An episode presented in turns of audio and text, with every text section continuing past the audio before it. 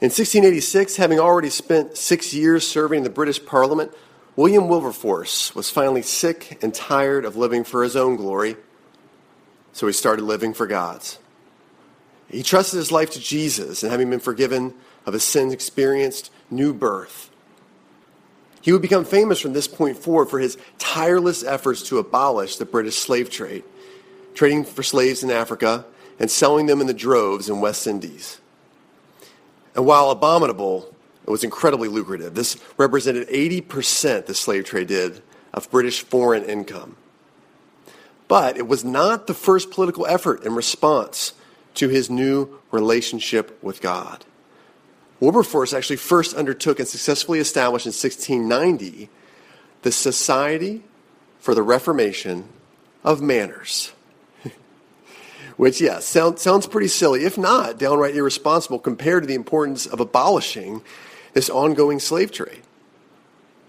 Wilberforce, though, he was neither just biding his time nor was he OCD about table etiquette and where the little fork goes. Now, he recognized that in order to make progress in bringing peace to hostile and deeply prejudicial kinds of relationship, he and his colleagues first had to address the need to establish basic respect, basic concern in any relationship. See, what Wilberforce began to notice among his uh, English countrymen and countrywomen is, is that his people were lacking the tools to just approach strangers and acquaintances with basic love and respect. And that needed to happen before taking on something much bigger. Now, at the risk of sounding like a, a curmudgeony old man, I would suggest a similar reformation may be needed today. I don't have any statistics to prove that manners and etiquette are sort of past their time and out of sorts, nor can I think of any way to quantify that they're in decline other than anecdotal evidence, right? The things I hear from people when the subject comes up. And the things I see personally, I see it in my own kids. I see it in their friends. I see it in my own life, embarrassingly. I see it in my family, my extended family. And I hear it every time the topic comes up with other people. People say, man, people just don't have manners anymore. Chivalry is dead. And maybe it is. But I can't legitimately preach a sermon about keeping your elbows off the dinner table. All right? It's just not anywhere in the text. But that wasn't Wilberforce's aim. Wilberforce's aim was to help people express love and concern in establishing a real relationship with someone else you don't or just barely know. Someone you meet on the side of the street. That was his concern. A local school counselor has been a counselor for 20 years, 20 plus years. About a few months ago, told me she sees the same problem in every kid every year, almost every kid every year. She's that, that kids for the last 20 years that she's seen go through her, her school and through her office don't know how to make a new friend. And then, upon meeting their parents, she understands why. that was her next comment. She's like, then I meet the parents. And it all began to make sense. And that's something that the Bible does address. The Old Testament book of Proverbs offers wisdom to a young man who's, who's making his way through life. And it includes wisdom for how to approach strangers and acquaintances. Approach them with respect and with love, with the ultimate goal of establishing a godly relationship, a relationship around our God. So, for any of you here who feel at times just socially awkward or socially spent, socially weary, I hope this morning you can glean some wisdom with me from God's word. I think we can this morning. Starting in Proverbs 16, verse 30. And you're going to find every proverb uh, this morning, well, most of them anyway, on the back of your news sheet here. So make sure you have one of those. We're going to start with Proverbs 16, 30, where we see two very different but common social approaches. Whoever winks his eyes plans dishonest things, and he who purses his lips brings evil to pass. Let's talk about the first half there. Whoever winks his eyes plans dishonest things. So the first social approach is someone who acts friendly but is insincere. It's the social wink. Many of us try to persuade people quickly to our side and socially just by being clever, by being even sarcastic to try to be funny, right? And often it's, it's a plan to build an insincere relationship, which the person engages in unwittingly, right? We want a, a quick, shallow connection with the person. Let's be clever, let's be funny, and then we can be done with it. And we have to consider that uh, sarcastic relationships are often what the person has primarily experienced most of their life in their upbringing. Or they've experienced such hurt that they still want to have some relationship, right? But they don't want to get too close. And so, cleverness, sarcasm is sort of a, a defense mechanism when meeting people and getting to know them. Don't mishear me, please. It's okay to laugh, to enjoy people, to have fun and merriment. But I want to encourage anyone here who's prone to sort of that, that clever, winking, sarcasm kind of way of approaching people. Ask yourself before you enter a social situation Am I trying to get people just to quickly like me and be done with them? Or am I open to the possibility of gaining a godly friendship? Is it just going to be in and out? Or do I really want to consider a godly friendship when I approach anyone, even a stranger or an acquaintance? So that's, that's the first kind of approach we see in Proverbs 16.30. The second is remaining unmoved by strangers. Just to remain completely unmoved. It took a little bit of, of study and work to understand what he who purses his lips really means. To be clear, he, purses, he who purses his lips is not God's proverb against the duck face selfie. All right? It's not the, it's not, it's, God's not saying don't do that. All right? I realized, like, for people younger than me, they might read into it that way. But it's the picture of a person who is just single minded, whether it's a workaholic consumed by success, a parent consumed with their kids and their activities, or any sinner consumed with their idol. It has a single minded pursuit such that you don't even notice the strangers and the people around you. It's that kind of look. It's the, the, the look that's imagined here in Proverbs is more like this. And try that. Actually, let's, let's do this together. I want you to make, make that face, if you would. Now turn to the person next to you and make it. Come on. A full turn. I don't see full turns there. And, and, and here's why, right? It's not very welcoming. It's not a welcoming face. But, but this is sort of the, the steely face of someone who's just bent towards that single aim in their life such that they don't see anyone else around them. They don't let anything else get in their way. Certainly not strangers or acquaintances who are inconveniences to their pursuit of life. And often, such a person, maybe that's even you. I know I've been there before. You, you don't think you're hurting others. And so you bring evil to pass, often unwittingly. But doing so is just, just a casualty of doing what you got to do in life. So those are two social approaches, but a better approach comes in Proverbs 16, verse 21, where we read, The wise of heart is called discerning, and sweetness of speech increases persuasiveness. Now, discernment is just a fancy word for identifying the right approach. There are many approaches in life. You got to pick them out of a lineup. You can do it. That is discernment. You've identified it, and wisdom is just putting that approach into practice. The right approach in this case is sweetness of speech. We can persuade a stranger, an acquaintance, into a godly friendship, which is a wonderful thing. Jesus advances this approach in his disciples when they were to knock on a stranger's door.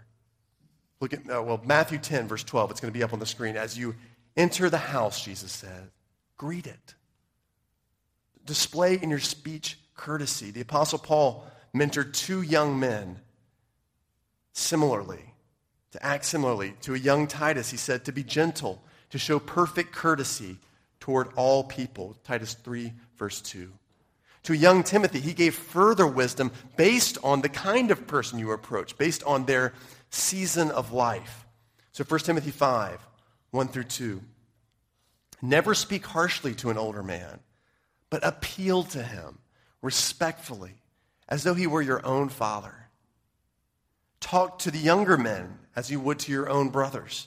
Treat older women like you would your mother. And treat younger women with all purity as your own sisters, like you would your own sisters. So we should be thinking through, as we approach strangers, how we can let our speech be sweet to them, and particularly in different seasons of life. So thinking through how do we approach an older man or woman in our life with hopefully with deference, with humility. Yes, sirs, and yes, ma'ams, or, or whatever greeting your culture may dictate. Showing respect. I found that um, those in this season of life often feel that they're without purpose, that they've been used up, older men and women, that their, their best years are behind them. So use words to encourage their contribution in church, in society, in their families. Be that kind of person. Just demonstrate an eagerness to hear more about their life. Acknowledge the victories of their past and the hurts they've endured. Sympathize with them. Leviticus 19:32 in the law of the Lord we're told, "Show your fear of God by standing up in the presence of elderly people and showing respect for the age. I am the Lord." We're also told, to, to, Paul says to Timothy, treat younger women like sisters with purity. How do you do that? Men, ask if you can be a practical help to younger women, especially when a physical demand is at hand. And you can be of assistance and courteous. Speak with sympathy, even if you don't know what that younger woman is saying or what she's going through. We don't often men quite get it. That's okay. Still, speak with sympathy. Seek to understand. Be genuine, but kind. Women, when you're speaking with a younger woman, acknowledge the pain of youthful problems rather than disregard them because you're older and you know better. And now you have wisdom. Because for that younger woman, that experience is real. That experience is no less painful than it was for you at her age. So acknowledge, sympathize with those problems, even though you've moved on in life. How do we approach younger men? for a man, ask about his passions. Ask about what he's passionate about and take an interest in them, even if they're sometimes slightly misguided, or you know that they're eventually going to burn out with them. Sympathize, encourage as much as you can. So you see, by being sweet with our speech, kind with our speech, courteous, we can persuade someone more into a godly relationship. Not to be manipulative, but for friendship. But also, we're told in Proverbs, to approach a stranger or acquaintance with generosity. Look on your new sheet again, Proverbs 18, 16. A man's gift makes room for him and brings him before the great. Think about that again. A man's gift makes room for him. Imagine, if you would, every person has space for so many friendships in their life, and it's only a certain amount of space. What does a gift often do? A gift makes more space. A gift opens the way for more room, for more room. So you can be invited into their life. That's what a gift often does. It enlarges the relationship. And God loves to spark a friendship through just generosity. Look at Proverbs 19:6. Many seek the favor of a generous man. Everyone is a friend to a man who gives gifts. Here are some practical ideas from gift giving. I actually talked to three of the best gift givers I know and sort of I'm summarizing four practical ways, practical ideas for gift giving. Number one, share what you already have an unopened beverage, gum in your pocket, right? half your sandwich, a ride in your vehicle, if that's appropriate, a phone or laptops for someone in need, the umbrella or random extra thing you have in your car that you could give to someone else. Could be a snack, could be a packet of tissues, whatever it might be. Share what you already have. Number two, spontaneously purchase on chance encounters. Spontaneously purchase on chance encounters. If you see an acquaintance in front of your neighborhood barista, why not offer to pay for what they're buying? I'd say, you know what? I'm going to pick that up today. Grocery stores. Maybe not. That's pretty expensive, isn't it? I think of it. That would be a big bill. I don't know. That's up to you if you want to be that generous. But I will say this. One time I was in a grocery store, saw an acquaintance, someone I didn't know super well, and we were just talking. They said, you know what? They turned, we turned around, looked at the rack, they said, pick out your favorite candy. I want to buy you something. Got me some Reese's peanut butter cups. Bam. They made a friend that day. Tell you that. It's wonderful. Here's another idea bring a gift to someone's house, whether it's for a special occasion, a party, a community group, uh, or just a, just a casual dinner. flowers, if those are appropriate, a bottle of wine, if that's your thing. Doesn't have to be pricey. If I'm going to a family's house, one thing I've done before is I've actually asked the parents each child's favorite candy, favorite sweet. And I've just gone by the, uh, or gone by the gas station on the way, picked it up, best I can, I give it to the kids. Just a little way. You can be generous. What about a handwritten note or an email? I know that we don't all have P.O. boxes or you don't give out your P.O. box. I get that. So sometimes that's hard. So at least an email. But there's something about a handwritten note, right? Going to get a little stationery this week. F- find, find a pad, a nice pad you can just write on. Write a note. Put it in an envelope. Give it to someone the next time you see them. Say thank you. It's a real blessing to get that, isn't it? We're not expecting. When it's not on your birthday, Valentine's Day, or some special anniversary, you get a card from someone. What a blessing. What a gift. So approach a stranger acquaintance with generosity that can make room in the relationship. Now, there are, there are two problems with displaying courtesy. There are two big problems with displaying courtesy, whether it be through your speech or through your generosity. It will be misinterpreted. There's no way of avoiding it. It will be misinterpreted. Some of you will think, some will, sorry, some will think you are doing it for personal gain. Some people will think you're just, that person's just doing it to make them feel better about themselves. Some people will just imagine, well, that's just their tradition. It's their habit. It's how they were brought up, say, as my commanding friends would say. And, and, and that's then what they're doing just because it's their habit and tradition. So some people will just say, you know, it's not what it seems. And some people will just disregard it altogether. Many will take for granted your deliberate effort and they'll throw that thank you note in the trash. The thoughtful question that you ask a person, the sympathy you show will go unheeded. And it will seem like in that moment that perfect courtesy is all for naught. That thoughtfulness, that kindness, that generosity isn't really worth it. Except that genuine respect and concern is always judged rightly and never disregarded when it's ultimately directed towards the right person. If you genuine respect is it's always going to be judged rightly. It's never going to be disregarded if you can find the right person to show it to ultimately. Proverbs speaks of one such person, a social leader, if you will, a king. Turn, if you would, to Proverbs 16. You're going to have to use a Bible for this. Proverbs 16. That's going to be on page 459. If you want to use one of the Bibles in these chair pockets or at the end of your aisles, you can find a Bible just like this as well. It's going to be on page 459, Proverbs 16. It's not going to be up on the screen. You're going to have to use a physical or a phone Bible. It's, it's hard for us to wrap our minds, I think, around a functioning king, right? There's some ceremonial kings and queens, right? Great Britain, for instance, still has that functioning today, and we see the presence of that in many of our governmental buildings here. But in terms of a functioning king, really, probably none of us have experienced that. But any ancient Near Eastern monarch was responsible for two large functions. Number one, to represent his society. He was the figurehead to represent his society to other nations. He was also supposed to represent his God to the people. And we find in Proverbs 16 a long list about the king. Now, you'll notice when we've been reading Proverbs so far that Proverbs is a lot like the Bible's Twitter. All right, you got like 160 characters or less. Here's the statement of wisdom. Then you move on to the next one because the next one's kind of random. It doesn't really connected. But every once in a while, Proverbs connects these thoughts together. And that's what happens here in Proverbs 16. Starting in verse 10, we'll read through verse 12. Or we'll read all the way to verse 15 eventually. Here we go. Starting in verse 10. An oracle is on the lips of a king. His mouth does not sin in judgment. A just balance and scales are the Lord's.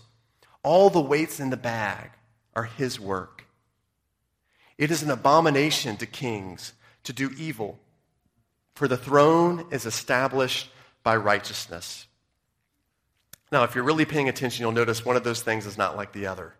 And that's verse 11, because it doesn't mention a king specifically and his justice and his judgment. Many weights and measures were first authorized, though, by, the, by what's called the royal standard.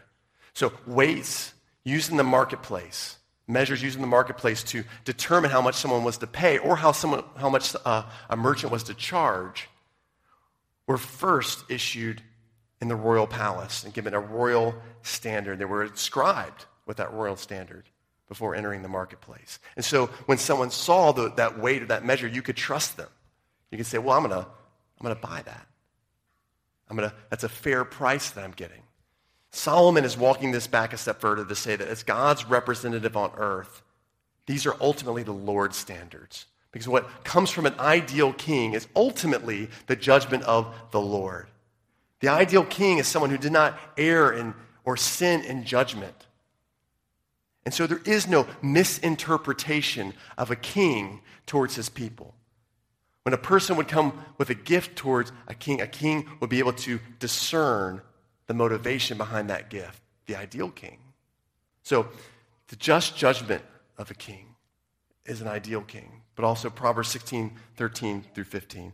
Let's read that too. Righteous lips are the delight of a king. He loves him who speaks what is right. A king's wrath is a messenger of death, and a wise man will appease it. In the light of a king's face, there is life. And his favor is like the clouds that bring the spring rain. The ideal king is a pleased king. The ideal king is one who doesn't disregard our actions, but then bestows favor upon the people. Upon his, people. he delights in his people. He genuinely delights in. He loves to see his people. Verse 14 hints that this is possible. Might be strange because it begins with a king's wrath. King's wrath is a messenger of death. But we notice a wise man will appease it. And all the commentators say what we should notice about this verse is that it is possible to appease a king's wrath. It is possible to pacify and ultimately please him. We read that in verse 15. I want to read that again. These are just a beautiful verse and an encouraging, uplifting verse. In the light of a king's face, there is life, and his favor is like the clouds that bring the spring rain. And there's something, isn't there, about seeing someone's favor in their face, right? Someone's countenance of graciousness and love towards you. All of the priests of Israel were supposed to remind God's people, says in number six, the Lord bless you and keep you. The Lord make his face shine upon you and be gracious to you. The Lord lift up his countenance upon you and give you peace. And that does give you peace, doesn't it? I hope so. It's meant to. This then is the, the picture in Proverbs of a just king, a perfectly well pleased king. But such a king was never fulfilled in the history of Israel. There was no king like this. A king who always judged justly the intentions of someone. And a king who would be pleased genuinely to always to see his people. There was no such king. And in fact, 750 years passed, and there was never a king in Israel again. Between the last king and until a new one emerged who spoke like the ideal king in Proverbs 16. So turn, if you will, one more time to the Gospel of John, chapter 5, starting in verse 19. That's going to be on 762, page 762, if you're using one of the Bibles we provided. John, chapter 5, verse 19. And listen to a just and well pleased king. John 5, 19 through 30. So Jesus said to them, Truly, I say to you, the Son can do nothing of his own accord, but only what he sees the Father doing. For whatever the Father does, the Son does likewise. For the Father loves the Son. He shows him all that he himself is doing. And greater works than these he will show him, so that you may marvel. For as the Father raises the dead and gives them life, so also the Son gives life to whom he will. The Father judges no one, but has given all judgment to the Son, that all may honor the Son, just as they honor the Father. Whoever does not honor the Son does not honor the Father who sent him. Truly, truly, I say to you, whoever hears my word and believes him who sent me has eternal life. That person does not come into judgment, has passed from death to life. Truly I say to you, an hour is coming, it's now here, when the dead will hear the voice of the Son of God, and those who hear will live. For as the Father has life in himself, so he has granted the Son also to have life in himself, and he has given him authority to execute judgment, because he is the Son of Man. Do not marvel at this, for an hour is coming when all who are in the tombs will hear his voice and come out. Those who've done good to the resurrection of life, those who've done evil to the resurrection of judgment. I can do nothing on my own. As I hear, I judge, and my judgment is just because I seek not my own will, but the will of him who sent me. Listen to that again. The Father has given judgment to the Son, He's given authority to execute judgment. My judgment is just. It always is. Yet this is king, this social leader lives to please his king, his father. He says, I seek not to do my own will, the will of him who sent me. The Son does only what he sees his Father doing, and the Father loves the Son. The Father's countenance is upon the Son. And that brings the Son delight. When you show respect and concern with your words, through your deeds, or with generosity towards a stranger, King Jesus never misinterprets it. He's always pleased. You and I, guys, are created to find satisfaction in the favor, the countenance, and the light of our King's face. That's what we were created for, to find that favor in our King and our God. Many people call it living for the audience of one. That while others may not respond to us and often won't, we can know that our King always does. C.S. Lewis, who you've heard me mention before, uh, struggled mightily with the idea of receiving approval, receiving praise. He thought it was kind of weak and a little bit grotesque. You know, when you, you, you, think to yourself, what am I doing here? Or you see it in someone else, really looking for someone else's approval, and you're like, ugh. Until he realized that this idea of approval, of seeking someone's favorable countenance, is actually scriptural. And so, probably his most famous sermon, The Weight of Glory, he explains this a bit further. He says, Nothing can eliminate from the famous parable the divine accolade Well done, good and faithful servant.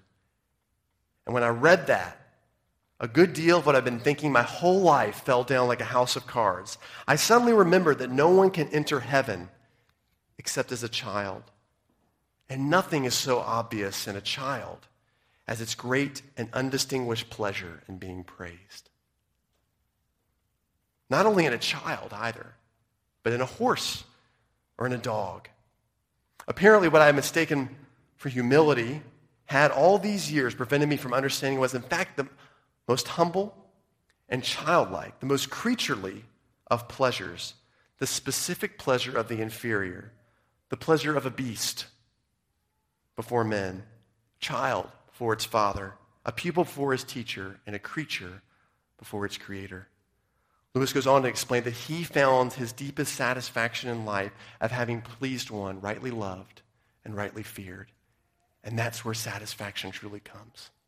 And it does for us as well. Living for the audience of one. You may not get the response you want from others, but you will always be pleasing to a king whose favor shines upon you. And guys, on top of everything else, living for the audience of one is eminently practical. Either at this point here at the end of the sermon, you're thinking to yourself, probably, in one of two general camps, yes and amen. It's about time someone preached on manners. Right? Because this is in your wheelhouse, most likely.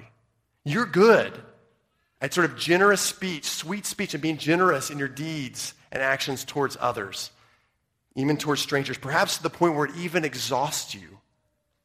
Proverbs 29 25 says, The fear of man lays a snare, lays a trap.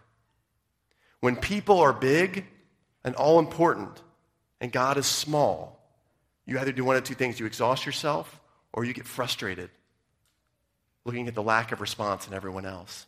I had a friend who recently became physically and psychologically exhausted from a week of just running around trying to please others and please others and please others until he realized at the end of that rope, at the end of just pleasing others, is not satisfaction, is not life. Ultimately, life is in the light of a king's face, King Jesus.